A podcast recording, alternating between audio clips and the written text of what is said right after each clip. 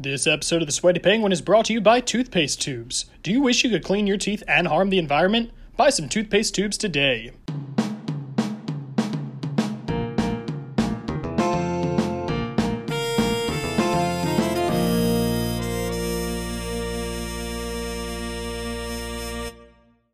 Welcome to episode 42 of the Sweaty Penguin, Antarctica's hottest podcast. I'm your host, Ethan Brown. It is Friday, April 16th, and we are six days out from Earth Day. Super exciting. Happy Earth Day. Go do something sustainable or talk climate with a friend. Or hey, subscribe to the podcast, leave us a five star rating and review, and hop on our Patreon. I certainly won't complain if that's how you want to celebrate. Joining the Patreon will get you some Sweaty Penguin swag, exclusive bonus content, and of course, a shout out at the end of the show. Because it's almost Earth Week, via our Peril and Promise partnership, the Sweaty Penguin is partnering in Covering Climate Now's Living Through the Climate Emergency Joint Coverage Week. As you know, we are committed to informing our audience about the realities of the climate crisis and its solutions, and we've got a really interesting and important climate story for you this week. Be sure to check out all the great environmental journalism this week at coveringclimatenow.org or under the hashtag Climate Emergency Week on social media. The Sweaty Penguin is presented by Peril and Promise, a public media initiative from PBS flagship station, the WNET Group in New York, reporting on the issues and solutions around climate change. You can learn more about Peril and Promise at pbs.org slash peril and promise. Today, we are talking about toxic waste, a phrase that somehow simultaneously describes hazardous chemicals, X's, and every single piece from the board game Mousetrap. Seriously, you get the game as a Christmas present from someone who hates your family, you make your parents set it up for you, you play it one time, and it either breaks or it's so boring that you shove it in a closet for 10 years and never touch it again until you send it to a landfill with everybody else's Mousetrap boards. I mean, I don't want to say Mousetrap directly caused the Great Pacific Garbage Patch, but you do the math.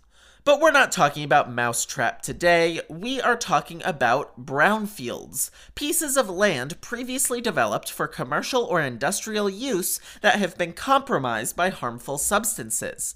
And as you can probably guess, for communities living near these toxic waste sites, there's quite a major risk. The muddy alphabet soup of carcinogens, aka the Bound Brook, meanders past the former Cornell Dubilier Electronics plant in South Plainfield. I'm sorry, did she just call a brook muddy alphabet soup?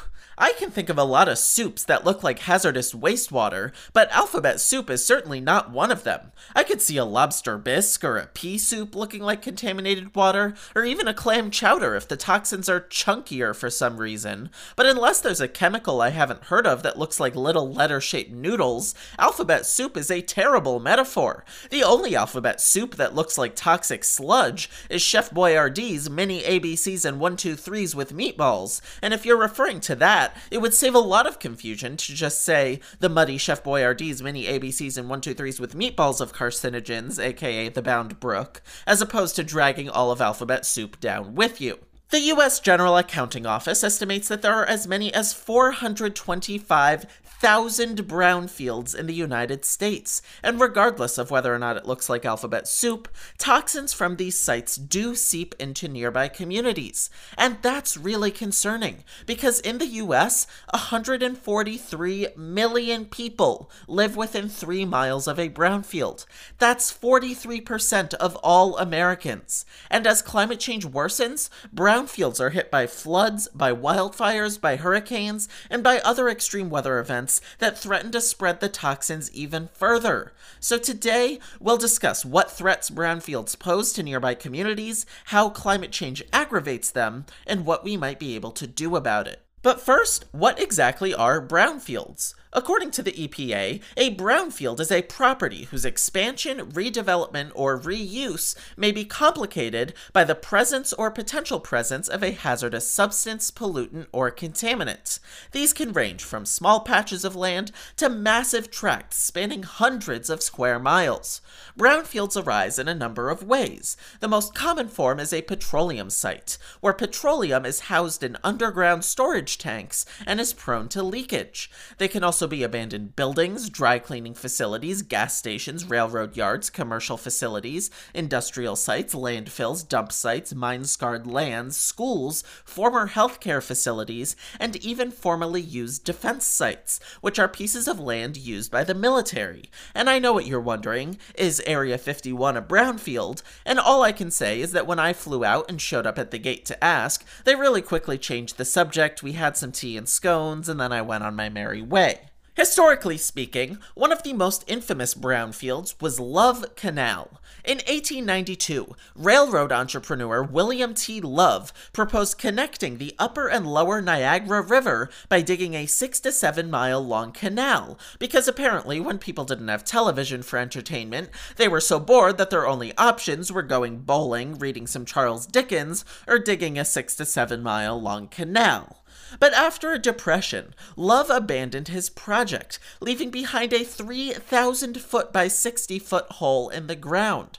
Fifty years later, that hole was a chemical disposal site used by the U.S. Army, the city of Niagara, and most prominently, a company called Hooker Chemical, which answers the age old question what happens when you name your chemical company with a game of raunchy Mad Libs?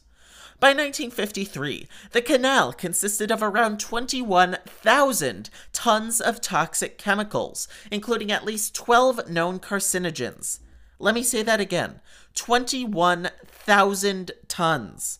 That's a quantity of chemicals equivalent to the weight of two Eiffel Towers, 5,200 elephants, or 133,000 Lou Ferrignos. So Hooker Chemical did what any of us would do cover the canal in dirt and sell it to the Board of Education for $1.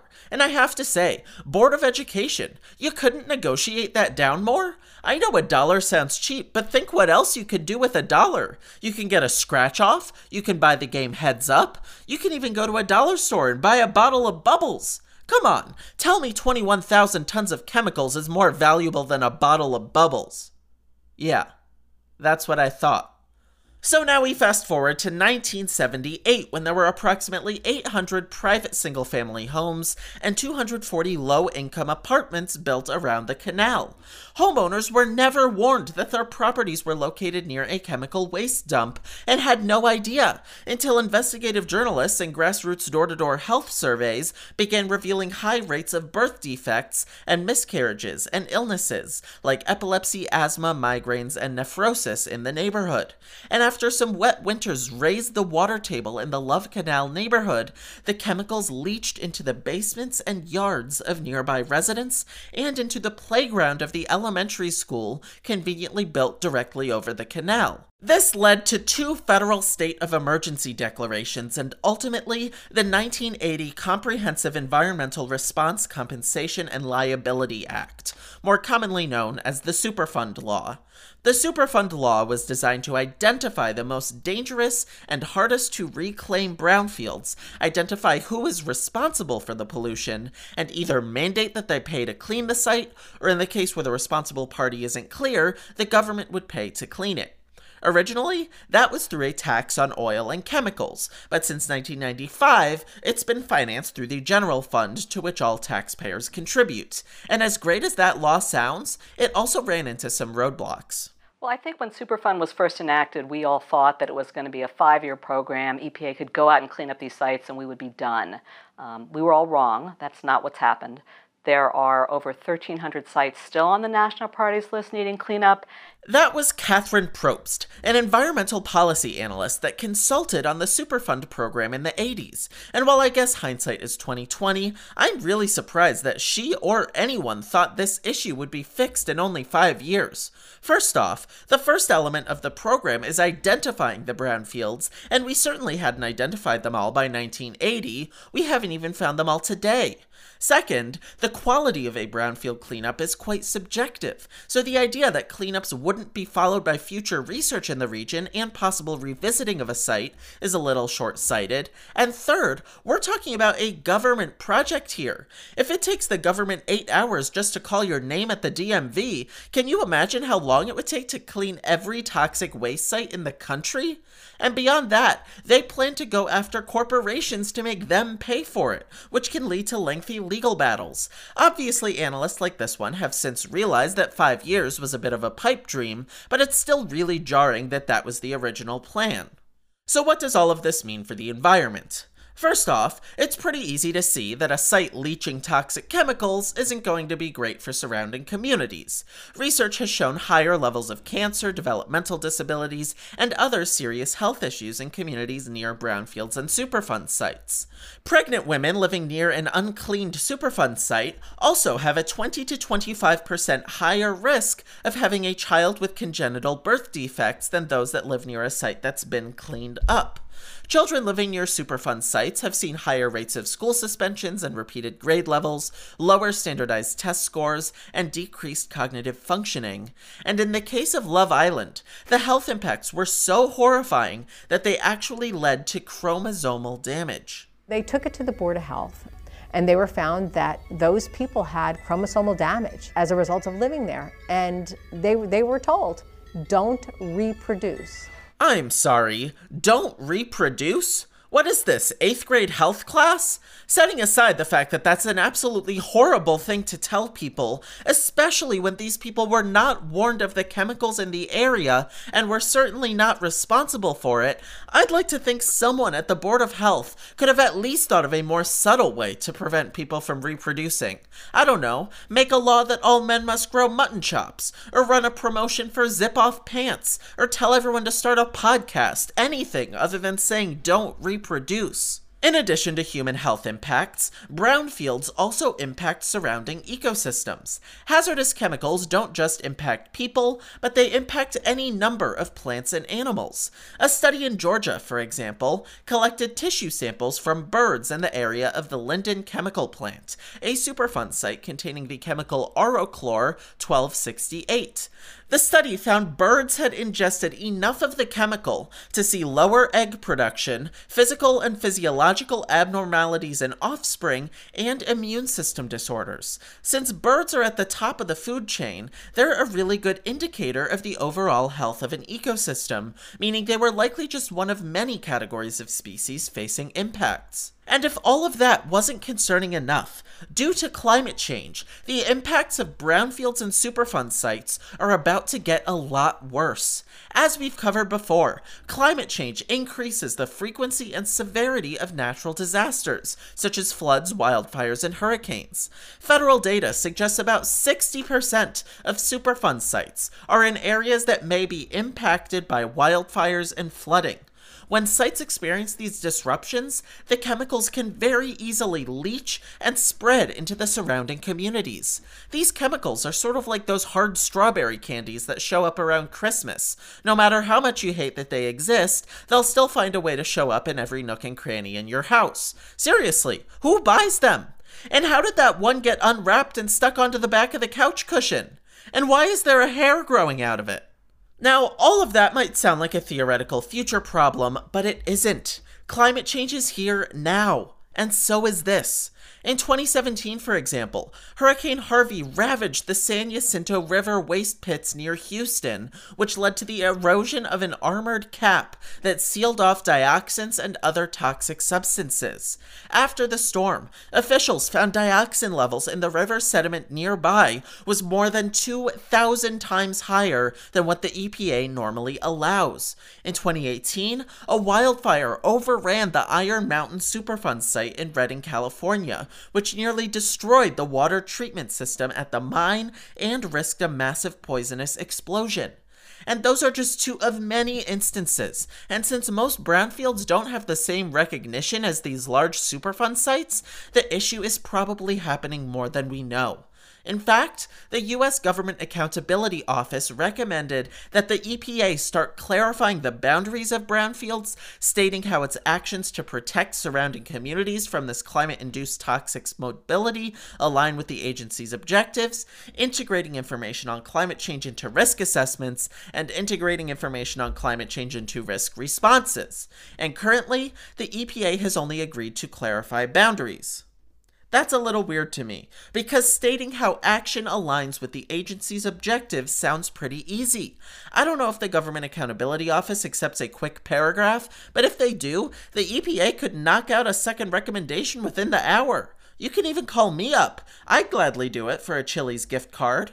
So, with horrific health and ecosystem impacts, all aggravated by climate change, that begs the question who lives near these brownfields? As it turns out, communities near brownfields are disproportionately minority, disproportionately below the poverty line, disproportionately people with less than a high school education, and disproportionately linguistically isolated, meaning everyone in the house over the age of 14 speaks a language other than English and doesn't speak English well. If you compare the demographics of all communities within a half mile of Superfund sites to the US overall population, we see that communities near Superfund sites are 55% minority as compared to 40% overall, 22% below the poverty line as compared to 14% overall, 18% less than a high school education compared to 13% overall, and 7% linguistically isolated compared to 5% overall. These numbers are one of the big reasons why, over the last few decades, environmental justice has become a concern. With climate change, these injustices become even scarier. Just listen to Bryan Parras, a Sierra Club organizer in Texas, share his experience with Hurricane Harvey. Judith Nieto's grandmother lives here, and during the storm, I was getting messages from her aunt because they were really concerned about the Crosby plant and how that might affect you know things here. Um, and of course, they were having to deal with the toxic fumes as well. So I promised I would bring them some some masks. And I have to say, it's always really jarring to hear people talk about masks pre COVID. It's sort of like watching video chatting in 2001 A Space Odyssey long before Skype or FaceTime or Zoom existed. It's like, wow, they knew what that was then? So cute to see them thinking it's helpful and not, you know, a constant nuisance you have to use every hour of every day. Such simpler times. But setting that aside, think about the fact that people in this predominantly low income and minority community getting hit by Hurricane Harvey had to A, worry about the fumes from the Crosby plant on top of every other consequence of the storm, and B, had no solution outside of getting masks from their friend at the Sierra Club. That's horrifying.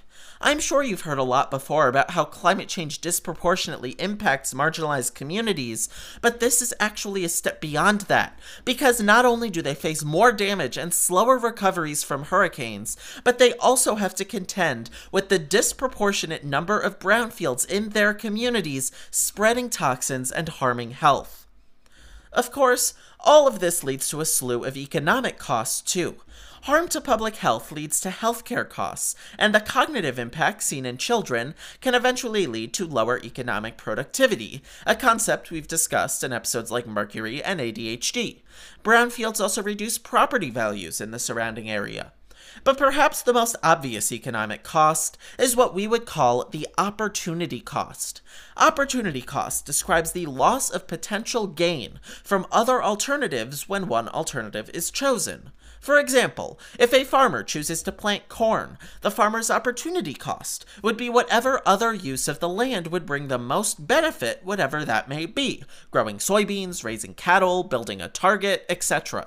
If you choose to take the train to work instead of driving, and the train takes 30 minutes longer, your opportunity cost would be those 30 minutes which you could have spent doing something else.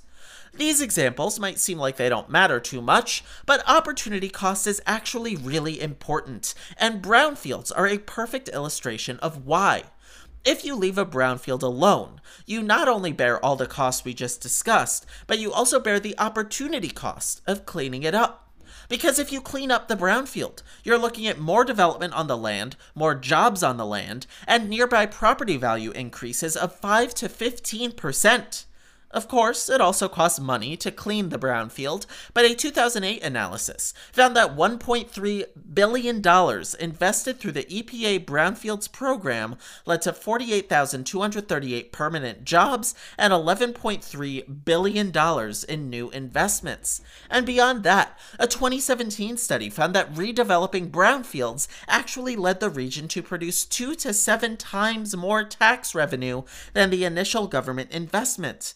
So while these opportunity costs might not be visible to us just looking at the site in a vacuum, when we consider the alternatives that these tracts of lands can provide, we see that brownfields are actually costing a massive amount of money, jobs, and tax revenue.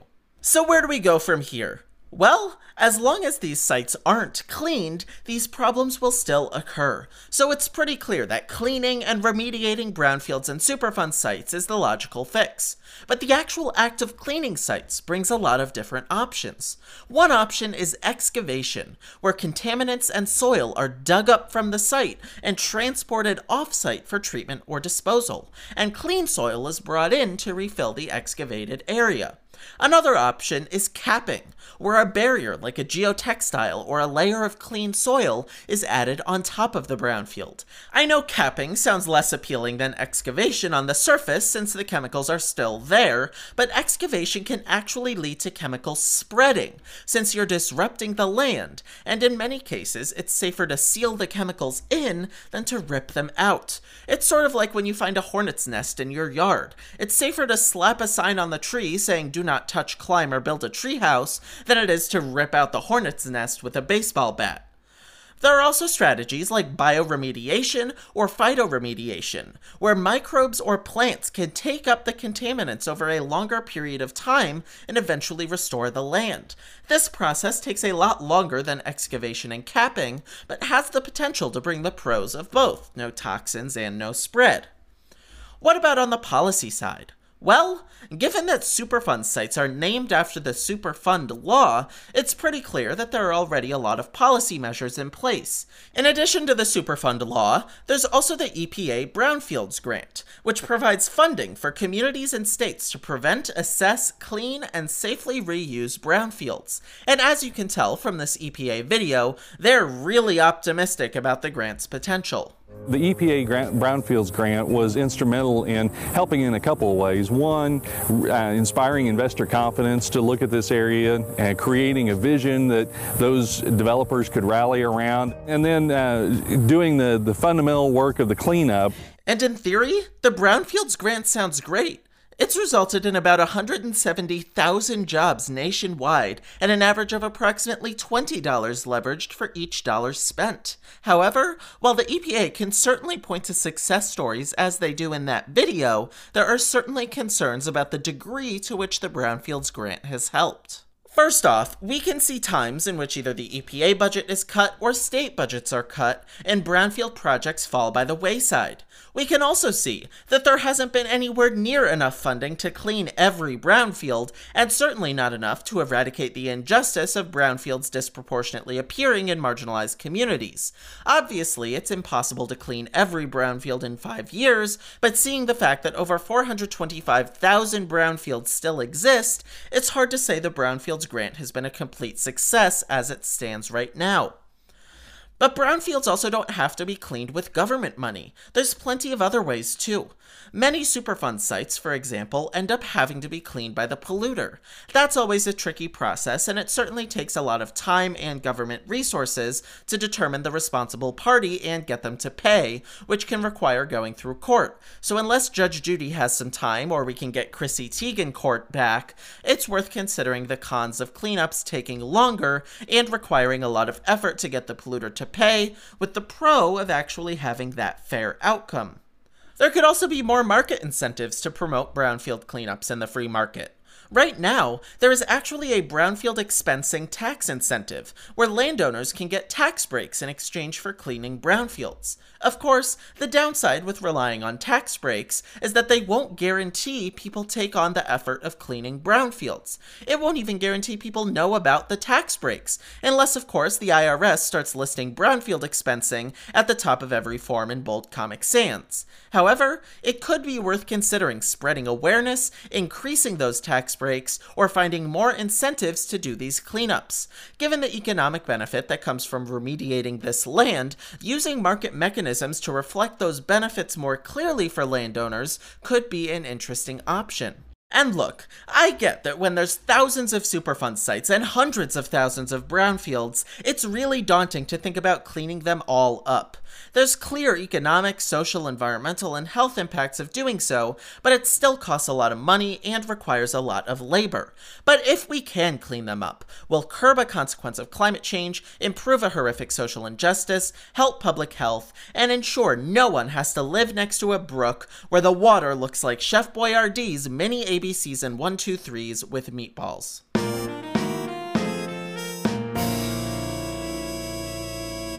Do you wish you could store your toothpaste in a single use container that takes hundreds of years to decompose and ends up in oceans harming wildlife and marine ecosystems? If so, toothpaste tubes are for you. Instead of buying one of the many non plastic toothpaste options on the market, you could just as easily get a tube that's made from sheets of plastic with aluminum layering and send it to a landfill. Cool! Toothpaste tubes, the only container that comes in its own individual tiny cardboard box.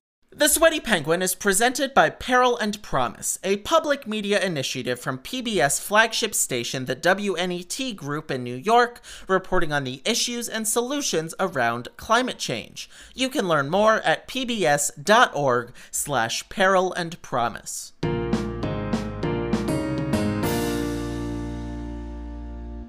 Welcome back to the Sweaty Penguin. With me today is Dr. Lemir Teron, an assistant professor of environmental studies at SUNY College of Environmental Science and Forestry. Dr. Teron, welcome to the show. Thank you for having me, Ethan. So, you've covered a wide range of topics in your research exploring environmental justice and climate justice in a few different ways. So, to start, one of the recent papers you co authored was on the idea of a toxics mobility inventory. So, I was wondering if you could tell us a little bit about what that means and how that can be useful. Yeah, well, if you think about extreme weather, particularly in coastal Atlantic states, Gulf Coast, um, really globally, if you think about the advance of extreme weather and climate change phenomena such as superstorms, sea level rise, these are going to be events, and they already have been events that have really uh, mobilized really uh, harmful threats in our environments. And when I'm talking about threats in our environments, I'm thinking about things like legacy pollution, like I said, Think about your national priority list sites, many of which, hundreds of which are in flood prone areas and also brownfields, concentrated animal feeding operations. There's a lot of variation. Some have to do with low lying areas. Think about a relatively flat state, relatively low lying state like Florida. So that's going to be part of the equation. Others have to do with the mere proliferation of hazardous sites. You can think about a state like North Carolina, which has thousands of concentrated animal feeding operations. But then you also have to be cognizant of the individual chemistries of specific sites. So, not every heavy metal is going to be mobilized the same. So, there are a variety of factors. And that's why what we did was we developed an inventory or a template for stakeholders to think about these uh, in very complex ways. And the study also looked at variables of race and income as they pertain to people's proximity to brownfields and Superfund sites. And seeing the risk associated with living near these sites, it's really concerning that low income and minority communities are disproportionately exposed to these hazards. So, why are these sites disproportionately exposed? Why did the sites end up in these communities? I think you're asking a really important question. So, this is environmental justice 101. When you think about locally unwanted land uses and the race to the bottom. Oftentimes, communities of color, particularly uh, Black folks, also low income Americans, locally unwanted land uses, oftentimes are sited in these communities. So we have to be very cognizant when we're thinking about enforcement of environmental laws, when thinking about protections, who's going to be most vulnerable to the mobilization of hazardous threats? Well, it's going to be people who live in communities where these threats reside. And whether we're talking about, as I said before, CAFOs, you can think about the whole slew of human health consequences that have been associated uh, with these facilities. You can think about brownfields. There are so many brownfields in our society, we don't even know how many there are. But we do know that these things are disproportionately in communities of color. So we always must be mindful of if Black folks, Native communities have heightened proximity to these things, then how are we going to engage in activity to make sure that those communities aren't going to suffer the harm, the double harm, A, harm from climate change, but B, the threats that are being espoused from dangerous facilities? And there's kind of two issues within that because there's the issue of hazardous facilities, whether it be coal plants, natural gas plants, petrochemicals, being disproportionately in these communities. Then there's also the issue of which sites are getting cleaned up and which sites aren't getting cleaned up. Do you think that it's a mix of both issues contributing here? do you think one or the other is a larger factor in this disproportionate exposure? Yeah, absolutely. When you think about the, let's just talk about Superfund sites or national priority list sites for a second. When you think historically how sites have been prioritized in terms of cleanup, sites that are in majority white neighborhoods, these sites not only historically have been cleaned up faster, but the level of remediation goes a lot deeper in these communities. So, what does that tell us? If you're in a Black community, Latino, Latina community, not only is enforcement not going to be as consequential in your community historically, but the level of enforcement isn't going to go as deep. So that's certainly a factor. And there are other things as well. When you think about enforcement, you have to address a legacy of communication, environmental communication, a legacy of mistrust that oftentimes is pervasive due to historic inequality in relation to environmental enforcement. So I think that both of those things have to factor in into how we move forward to remediate these problems. And this issue of toxics mobility has certainly become a lot more real in recent years as hurricane seasons have gotten worse hurricane harvey hurricane florence etc could you speak a bit to how communities like these have been specifically impacted by toxic mobility as these events have increased Absolutely. So, in addition, and we don't even have to, before we look at the scale of hurricanes, you can think about the number one, the most numerable type of natural disaster. And we'll put natural disasters in quotations because there's certainly a human hand, a human element. But think about something like flooding, which is the most abundant type of natural disaster. And that is in terms of the proliferation, that's in terms of death toll. So, if we think about that for a second, certainly analysis has shown that even basic flooding events has uh, not just shown the potential, but has actually spread toxic material, harmful materials, things that range from animal feeding operations, materials that are in your basement, or materials that are in your garage. These events have shown a long history of mobilizing toxic threats. And unfortunately, a lot of times, critical facilities and when I'm talking about critical facilities, we're thinking about things like hospitals, schools, playgrounds. Critical facilities have shown to have been in the pathway of this proliferation of mobilization. That calculus remains true for superstorms. And we think about vulnerability to superstorms and hurricanes. Who are your most vulnerable Americans? Who are your most vulnerable people globally? Typically, it's going to be marginalized racial communities. Typically, it's going to be marginalized, low income communities. These are households and communities. Many times there may be transportation limitations, which pose difficulties, which disallow folks to evacuate. There may be other reasons why people can't evacuate. Uh, a lot of times these communities are disproportionately people who can't leave due to connections with being first responders, uh, whether they work for the local municipality, whether they are EMT workers, firefighters, etc. So I did my postdoctoral work at Florida A&M University. Shout out to FAMU, HBCU in Florida, obviously.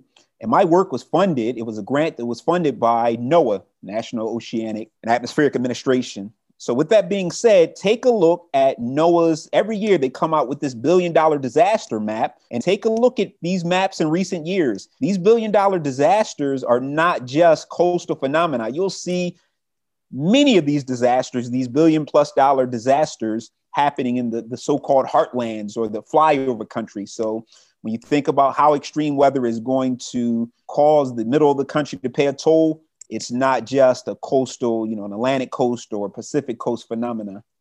Absolutely. And I think that one of the striking things to me about reading about your toxics mobility research is that it shows the intersection between climate justice and environmental justice issues as they pertain to hazardous waste sites, which are two of the biggest environmental justice topics. So, could you speak a bit to how you see those two being intersected and going off each other. Yeah, not just intersections between climate justice, energy justice, and environmental justice. These are things You can't talk about environmental justice without realizing climate and energy components, just like you can't talk about environmental justice without talking about racial justice. So when we think about the most profound problems of the 21st century moving forward, the most remarkable problems are environmental challenges. They are going to be related to climate change, but you have to realize, though, that climate change problems are going to inform other environmental problems. And environmental problems are going to inform climate change. So when you think about resource scarcity, typically may be seen as an environmental problem. Well, resource scarcity can create some alternative mechanisms for fueling our homes, and that can cause a climate change problem. That's going to lead or bleed into public health problems. So when we think about disparities, I think it'd be very wise for us to think about coupling these things and not necessarily looking at them in a silo type fashion. And you've written a lot too about energy justice. And of course, these toxic waste sites originate from certain operations in a region. So we did an episode on natural gas compressors a while back and saw they're disproportionately in environmental justice communities, and the same can be said for a lot of energy sources. So when we think about these plants getting shut down with the renewable energy transition, obviously that's a step in the right direction. But what needs to happen to be sure that these areas are also safe from the toxins that might be left behind from those operations? With any energy source, whether you're talking about fossil fuels, whether you're talking about renewable energy, we need to do a better job with life cycle analysis. We need to do a better job with social life cycle assessment and analysis. So when you're thinking about the facility that you just mentioned, we can't just design a facility and say, okay, well, it's giving energy to this number of households or this number of plants over X number of years. We have to think a little bit more holistically. So when we're talking about life cycle assessment, we need to be asking questions. What is the imprint of that facility? What is the imprint of that technology from extraction all the way to retirement? And if you don't get that question in relation to retirement right, then you don't have a very savvy or sophisticated way of understanding energy futures and energy use. In the same ways that we need to look at fossil fuels in this respect, we need to do that for renewable energy from cradle to grave. But we also need to start asking some questions about social life cycle assessments. Who are the workers who work in these facilities? When you think about retirement of a facility and where waste goes, well, who are going to be the workers responsible for retiring that waste? And are they disproportionately exposed to harm? And if they are, are they aware of that harm? Are they armed with proper equipment, et cetera? So, like I said, when we're thinking about energy systems, let's make sure we're doing so in a comprehensive fashion. Just given how many factors go into them, it can be a little overwhelming to think what the next steps are and to improve these issues. So, looking back to something like toxic mobility, what actions can be taken to improve the situation? If we're going to think about the hierarchy of how we address toxic mobilization, that hierarchy is going to start with communication and trust from stakeholders or in between stakeholders, governments, facility owners, and operators. But even before that, we need to have a better prioritization of threat sites. What sites are going to be most prone to flooding? What sites are going to be most prone to natural disasters? And those need to be at the apex of sites that are remediated. We need to think about what communities have acute vulnerabilities due to proximity to not just hazardous sites, but also proximity to climate change and extreme weather related events. We need to think about how environmental justice populations are situated within these changing conditions. When you think about communities that have a Superfund site or brownfield. We know that these are environmental justice and or marginalized communities. So we need to put them at the front of the conversation for remediation. And then finally, we can never forget about what are the ramifications here for emergency responders. If we're expecting men and women to respond to hazardous events, we need to make sure that they're fully aware and that they're equipped with the appropriate equipment to make sure that they're safe when they're responding to emergency events of this nature. Dr. Teron, thank you so much for joining us. Thank you, my friend. And before we go, we've got some more shoutouts this week. First, thank you so much to our newest patrons, Lisa Breland and Susan Cronin. We've got some great stuff in the works for our patrons. Once we hit 25, we'll start raffling off signed books from our experts to patrons. We got our first signed book last week, and another is in the mail. We've also got a really cool t-shirt and a really cool mug on there, so be sure to check all that out at patreon.com slash the sweaty penguin.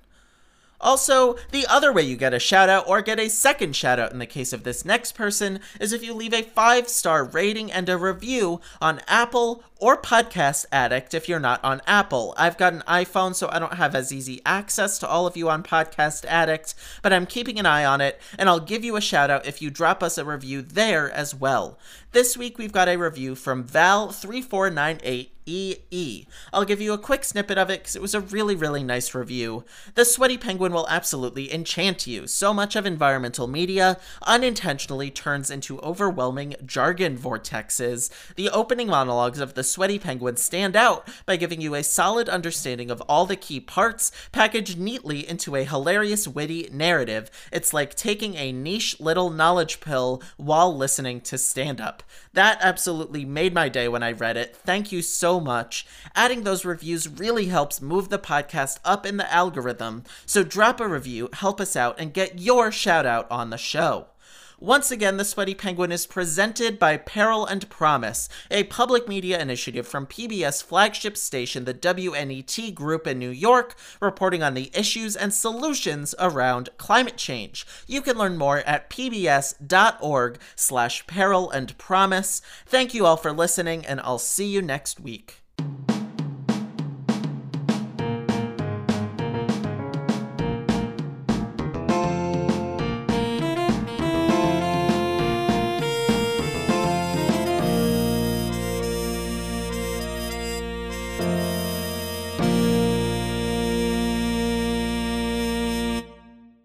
Today's episode was written by Olivia Amate and Ethan Brown, edited by Frank Hernandez, and produced by Ethan Brown, Shannon Damiano, Frank Hernandez, and Caroline Kale. Our ads were voiced by Robert Branning, and our music was composed by Brett Saka. Special thanks to our Emperor Penguin patrons Lawrence Harris and Brownie Central.